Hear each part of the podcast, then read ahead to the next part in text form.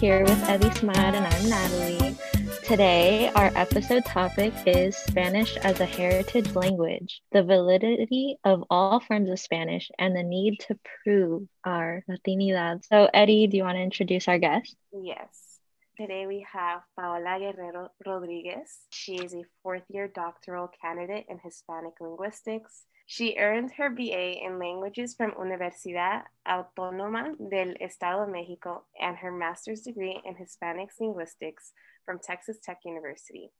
Her research includes, um, but not is not limited to Spanish as a heritage language, heritage language education, language ideologies, and language and discrimination. Thank you so much for coming on to the podcast with us. Very interested to know a little bit more about your research. So can you like introduce yourself a little bit? Of course. First of all, thank you so much for having me. And as you were mentioning, part of my research interest is Spanish as a heritage language in the United States. And also, besides being a doctoral student or candidate, I am also a Spanish graduate part time instructor at the Department of Spanish and Portuguese Studies here at UF. And that is why I am also interested in Spanish heritage language pedagogy. So, can you tell us a little bit more about what is a heritage language? Of course. Well, there are different kind of definitions, but the one that I will talk about today is the one defined by, by Rothman 2009, where he describes that a heritage language is a language spoken at home or that it is available to young children. And crucially, and one of the most important characteristics is that this language is not the dominant national language of a country.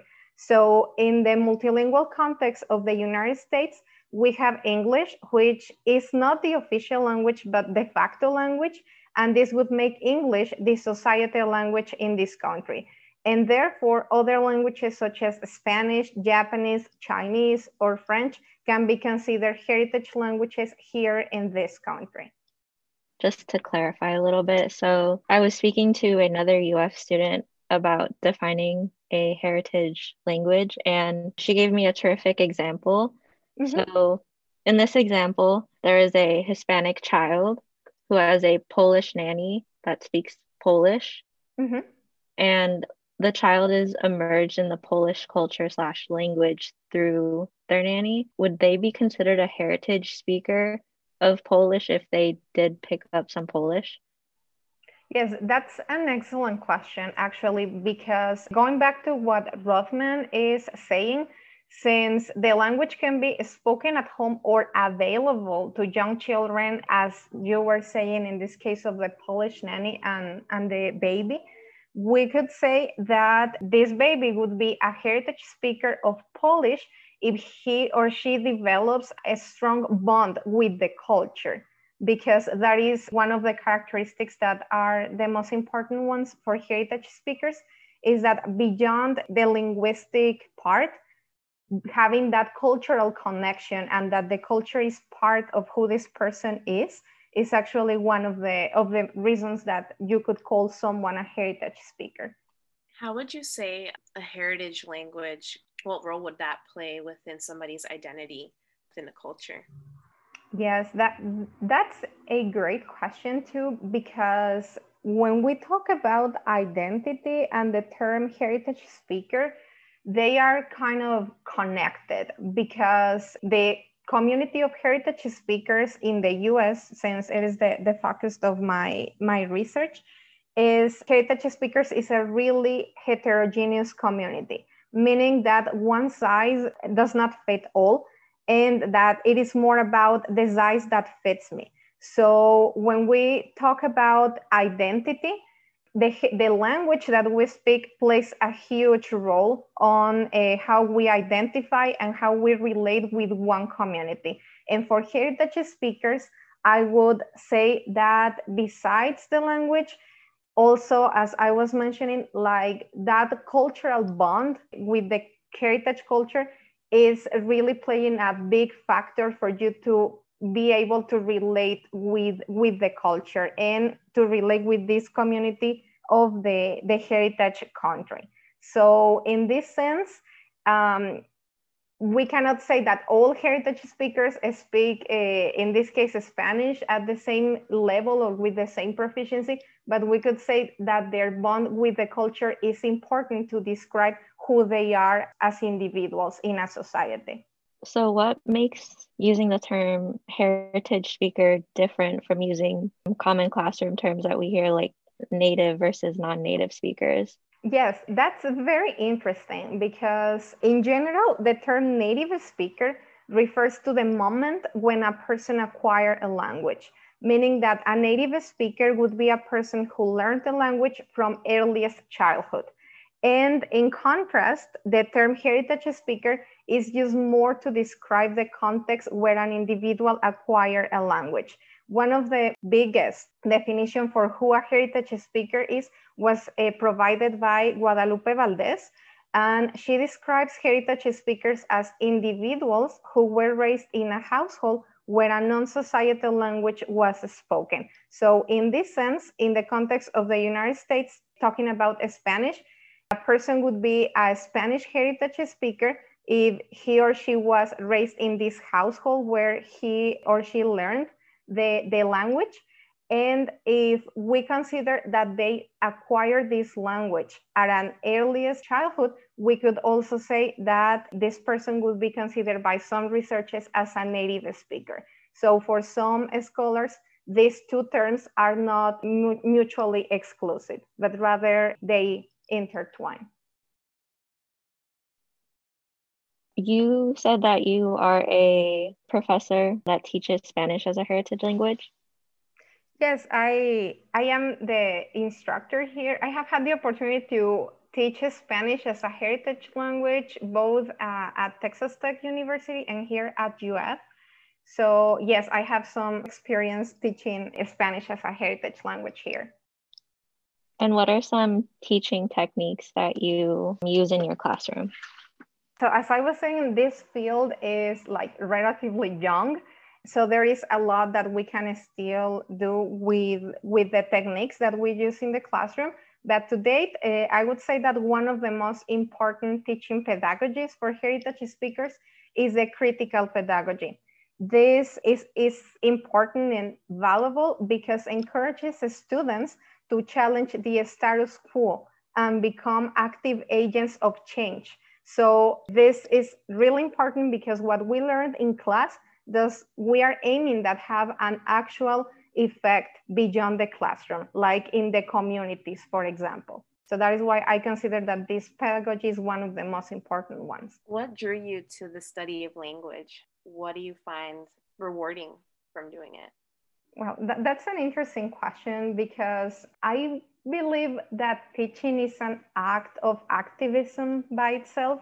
So when I am in the classroom, I believe that I have a voice that I can try to change some of the unequal circumstances that we have in society. And one of the main things that I talk about in my classes is linguistic discrimination that may be something that we really don't focus about it because it may be something that we used day to day but since it's there we may take it for granted. It is not that obvious as maybe racial discrimination or some other forms of discrimination but that is one of the reasons why i decided to study languages to have a voice and to start like helping my community to to fight with this discrimination and to challenge as i said like the status quo of how things are going now so as someone that grew up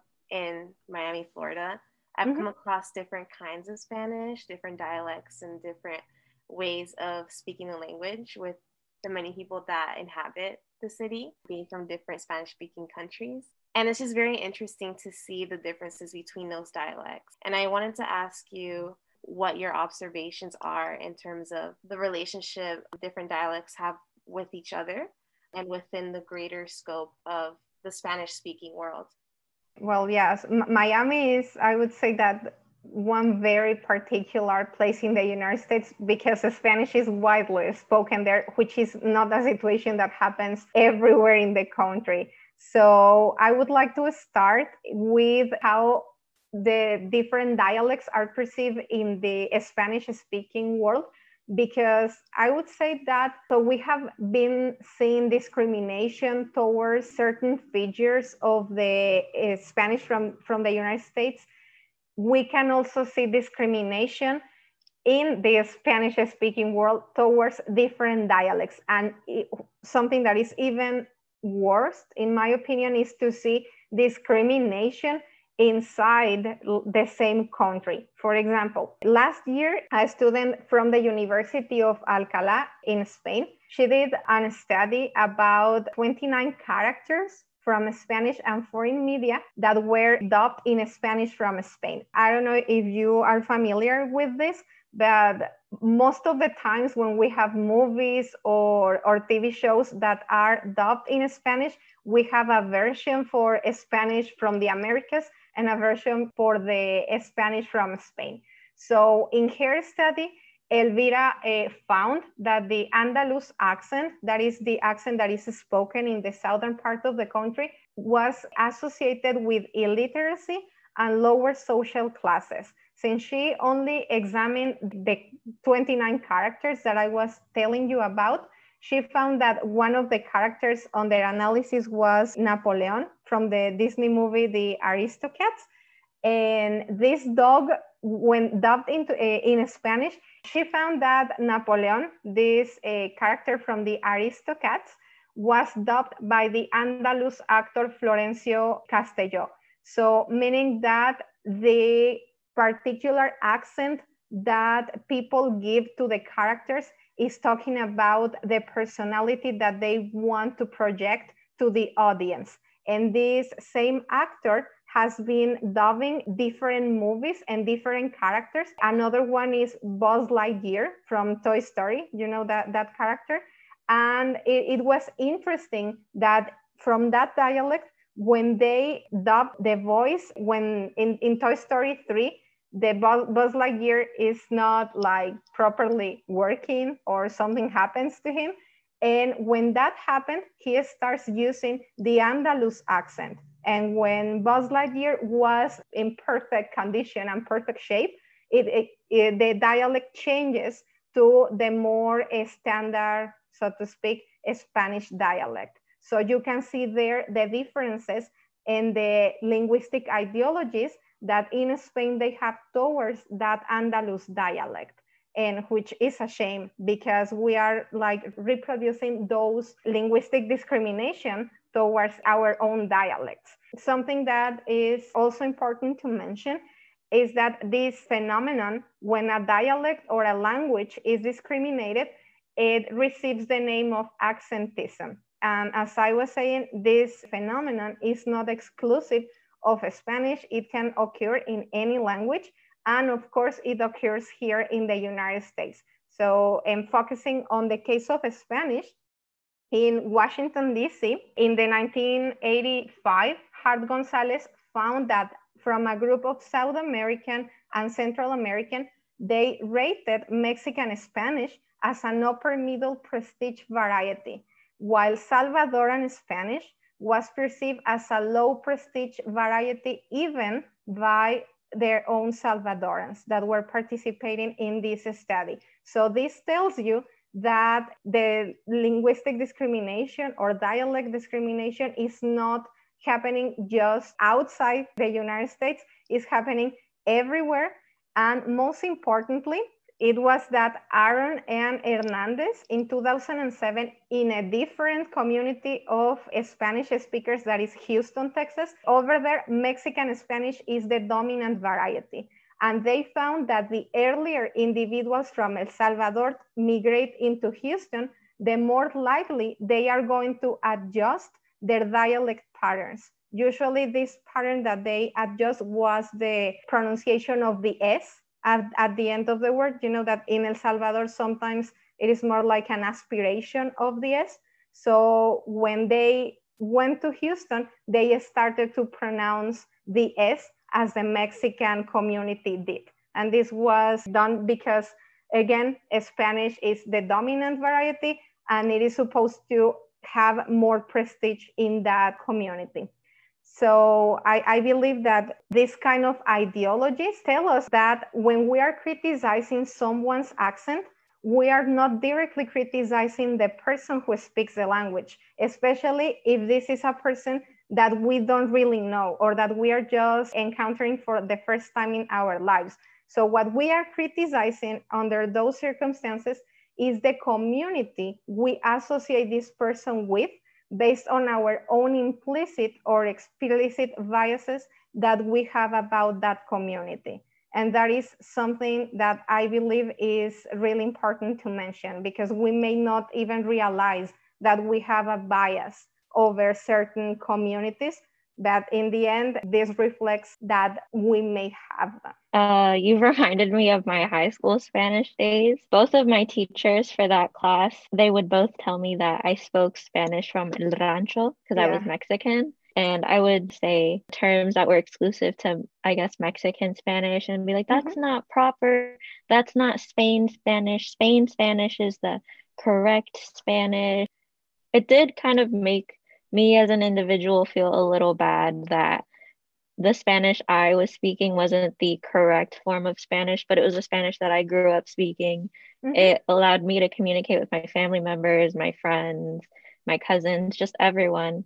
And yeah, we do really experience and subconsciously and especially in the in respect to my teachers, um, maybe they didn't intend to make me feel bad, but because of the way that their curriculum is shaped, they were telling me that the Spain Spanish is the correct way because that's what was going to be on the exam.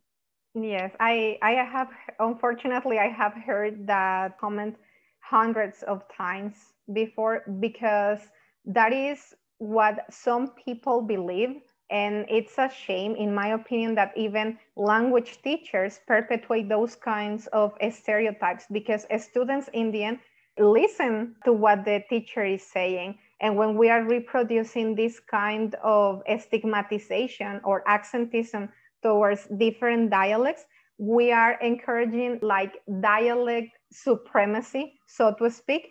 And when you are not part of the speakers who spoke that a prestigious variety, of course, you are going to feel bad, especially for heritage speakers which their confidence in the heritage language may not be strong enough to resist this kind of criticism. You internalize the negative comments that you are hearing, and that can be detrimental for your own confidence. So, in again, going back to my classes, this is something that we really encourage that students stop believing that Spanish from Spain is the real Spanish or the correct Spanish. Because in the end, who determines what is the correct Spanish or not? That is something that in a society we should work together, but we can start in the individual stage by really challenging those institutions or those people that tell you that this Spanish is the correct one or that standard Spanish is the correct one. Because if you see it, the, the language that we use, for example, in the US, the Spanish, where we say troca, aplicación, lonche, we understand each other and we don't really ask, oh, what did you mean? Unless you are from, from a different uh, part of the country, maybe. But in my opinion, and from a linguist point of view, we don't consider any dialect to be superior to any other because they fulfill the function to communicate. And who determines what is accepted or not is the community that speaks that language. We are the second most spoken language in the world. It is really impossible that every single speaker in this world speaks the same language with the same characteristics, with the same words, with the same pronunciation. So talking about that is that we need to really think about it. Is really Spanish from Spain the best Spanish? Why? If I don't speak like them, does it mean that I am wrong? No. In my opinion, the answer is nobody is wrong. We have our own identities and we have our own dialects that are part of who we are So perpetuating those stereotypes, in my opinion, should stop. And it stops when we stop believing in them. When you bring up the question of who's setting the standard, who is making the decisions, or asserting that the Spanish language should emulate that of Spain. It kind of like touches on our history of colonialism as well. I'm, I'm no historian, but I feel mm-hmm. like in a way we're trying to deconstruct these things that have been in place historically and for so long. And it's unfortunate that some dialects are preferred over others, or there's certain perceptions within the communities that speak those different dialects. But at the end of the day, Spanish is a beautiful language. I'm glad to be a mm-hmm. Spanish speaker. I love to hear it, and I love hearing different kinds of Spanish too. The cadence is different, um, the idioms are dis- different, um, the mm-hmm. music is different. So I really would hope that people learn to admire the language and even the different nuances within it. Exactly. And you just mentioned one word that right now it is, something that we language teachers and linguists are really focusing on that it is decolonizing the curriculum and stop perpetuating those ideologies that one dialect is superior to other. So in classes, we really work on that because one example that I can give you right now is that in most language textbooks, we find vosotros, you know, this form of the verb that is not used in the Americas. But what we barely have in our textbooks is the use of vos. And is more used throughout the Central and South American countries. So one of the steps that we are trying to do is including both vosotros and vos in our classes and to start telling students that even though it is not on the textbook, it is used by actual speakers. And that is one way to start recognizing that each dialect has its own forms and all of them are valuable.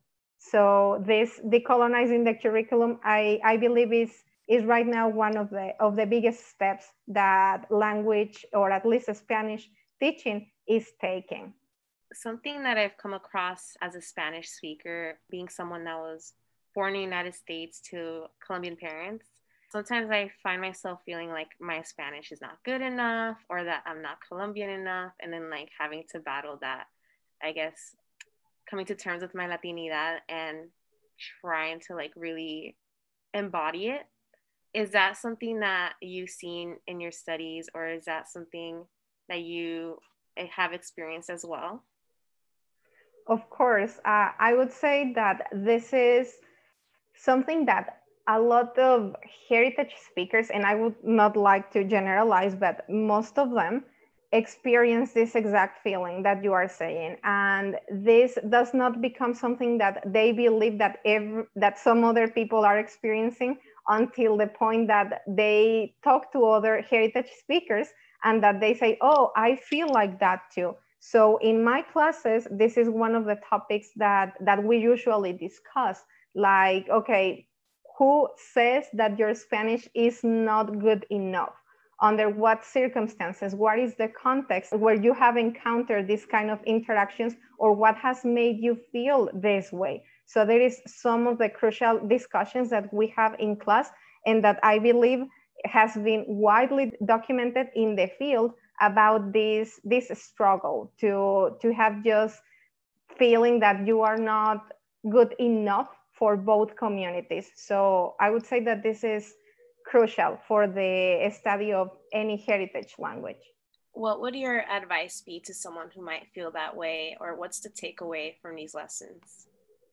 First, I would like to say that we should remember that Spanish is not monolithic. And in the context of, of the United States, Spanish coexists with English.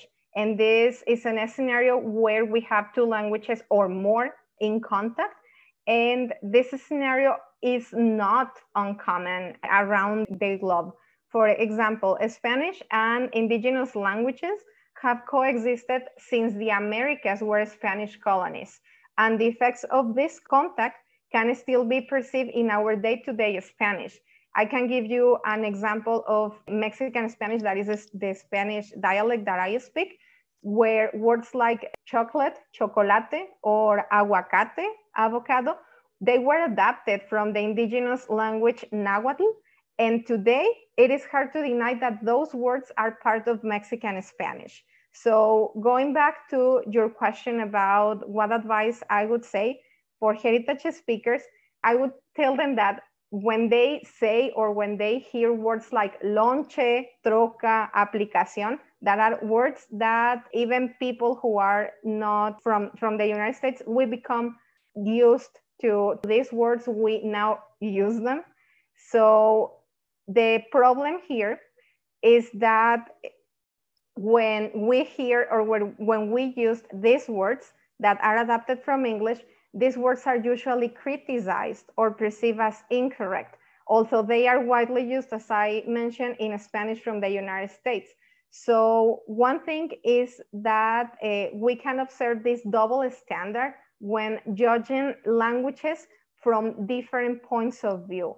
So the effects that this double standard has on heritage speakers' linguistic confidence is huge and is widely negative. So it is our task as speakers of a language to encourage respect for all dialects because in the end, languages have the function to communicate a message, which, which in this case Spanish from the US and Spanish from Mexico and any other dialect fulfill this objective. So I would say that we the speakers need to start acknowledging that words are not correct or incorrect. Words are there because we need them and because they fulfill the objective to communicate something. So I would encourage everybody, not just heritage speakers, that they start respecting the resources that we have as speakers of a language. Because if you see it from this point of view, heritage speakers,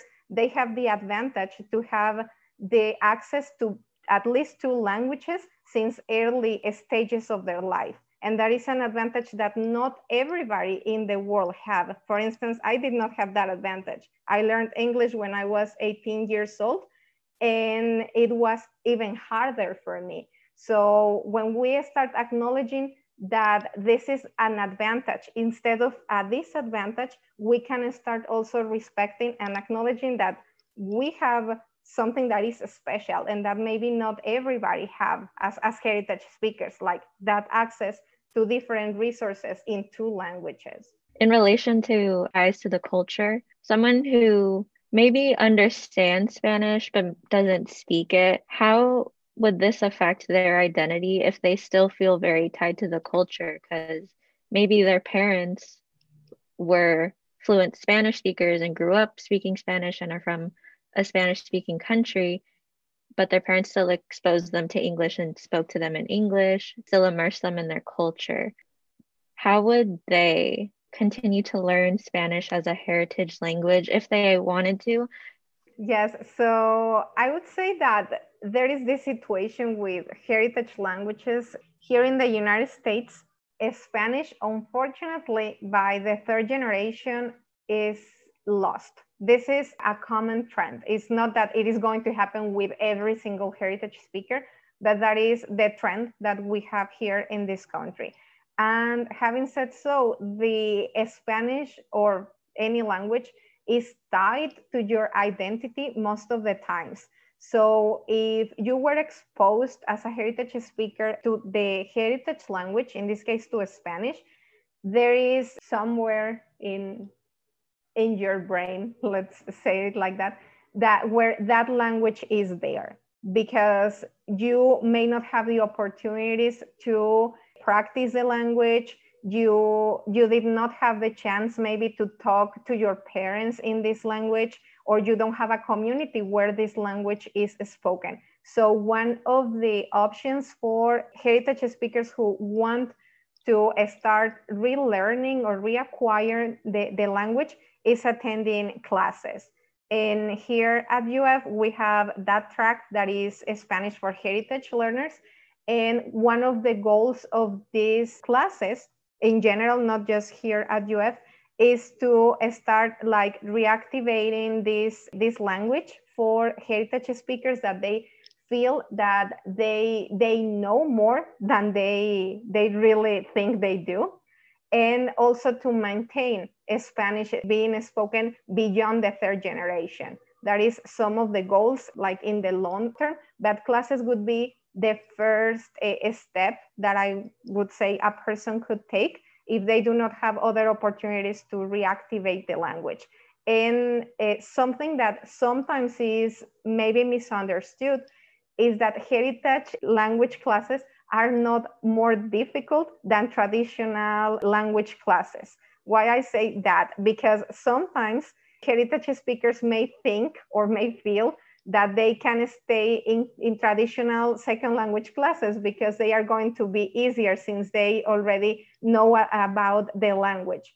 And that heritage language classes are going to be harder because they think that a lot is expected from them in those classes. But that is actually a myth because in the heritage language classes, what we do is that we also have different class levels.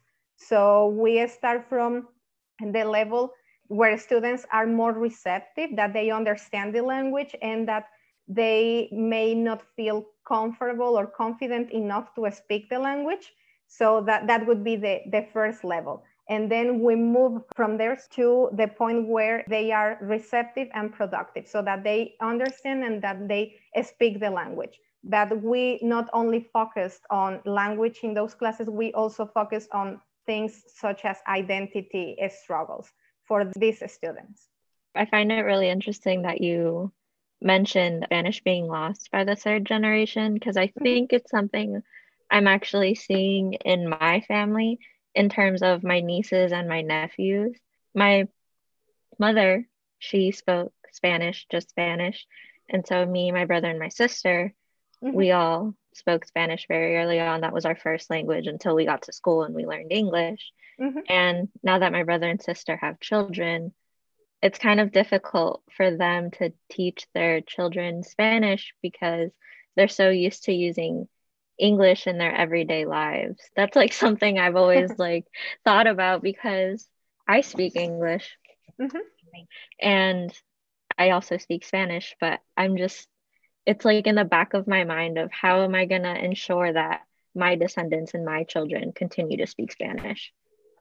That's a, a great comment because what, what we see is that the second generation is usually like dominant in English, but their their dominance in Spanish is also let's say that that they can speak the language and understand it. However, maybe their confidence in their Spanish skills is not that high. And that is when they may think that they are not maybe good enough to teach their own children Spanish since they consider that their Spanish is not good enough. So in that case, I would say that when you want to, to have your descendants speaking Spanish, just you need to work on your own ideologies about your own language skills and believe that you have the language there and that it is better that you speak the language that you know to your children because that is going to encourage them to feel connected to their culture and to feel that they have that opportunity to learn the language from an early stage. Because in my classes, I have some students who told me that their parents barely spoke to them in Spanish and that that is something that they regret because they did not give them the chance to learn that language, even if it was just a little bit because that is an opportunity that as, as I told you, not everybody have. And sometimes parents do not realize the importance of speaking or exposing their children to a second or a heritage language. So going back to your comment, I would encourage parents uh, to really believe that their Spanish is good enough for their children to acquire and to give them that chance just to be exposed to the language. And you know, also there are schools where they have these dual programs where some classes are taught in Spanish and some others are taught in English. So that would be also a good opportunity for their children to keep the exposure to, to the Spanish language. So, Paola, with all this conversation about bilingualism and identity, I'm really reminded of that scene from the Selena movie where her father goes off on a tangent. And basically, the whole idea of the scene was we have to be more Mexican than the Mexicans and more Americans than the American. So it's this need to constantly have to prove yourself to both communities. Is this something that you see a lot within heritage speakers and your students? Yes, Marilee, I'm, I'm glad you bring this up because, yes, that is unfortunately something that I have seen a lot in my classes in both uh, institutions where I have been studying. And this scene, this particular part of Selena, the movie, is very important in our classes because even though they are just focusing on Mexican Americans in the movie, we can just change Mexican for any other origin, like Colombian or Cuban Americans or any other community. And I believe that most people, her- most heritage speakers, would really relate with that. And I would also say that this scene is an accurate example of what heritage speakers usually experience that need to have to prove themselves to both communities, both from cultural and linguistic perspectives. However, in my classes, when I talk about identity, I frequently discuss with my students if they think that a Spanish monolingual know all the words from all Spanish dialects. Well, I would say that that's no. Does a person have lived their entire life in the same Spanish speaking country, know all the traditions of the Hispanic culture? Again, I don't think so. Yet, it would be hardly expected that this person's membership into a social group is questioned because they do not know a word or a cultural tradition. However, for heritage speakers, this situation is different. They may be expected to perfectly know not only the heritage language and culture, but the societal language and culture as well. And this becomes a double standard, which may negatively impact bilingual or heritage speakers. So maybe the key to stop perpetuating these insecurities is just to flip the coin and start focusing on who we are, what we know, and stop paying attention to unjust comparisons. So I highly encourage my students to critically think about who they should prove what, because most likely in our lives, we may encounter critics and may not be able to satisfy everyone. So why don't we focus on satisfying our own needs and desires instead? All right, Paola. So thank you for being a guest on our show today. And personally, me and maybe Edysmar, I feel very validated because I know my Spanish is not perfect. And I think you made a very important point earlier with the concept of decolonizing Spanish mm-hmm. and encouraging these other dialects to be spoken and just embracing all of these dialects.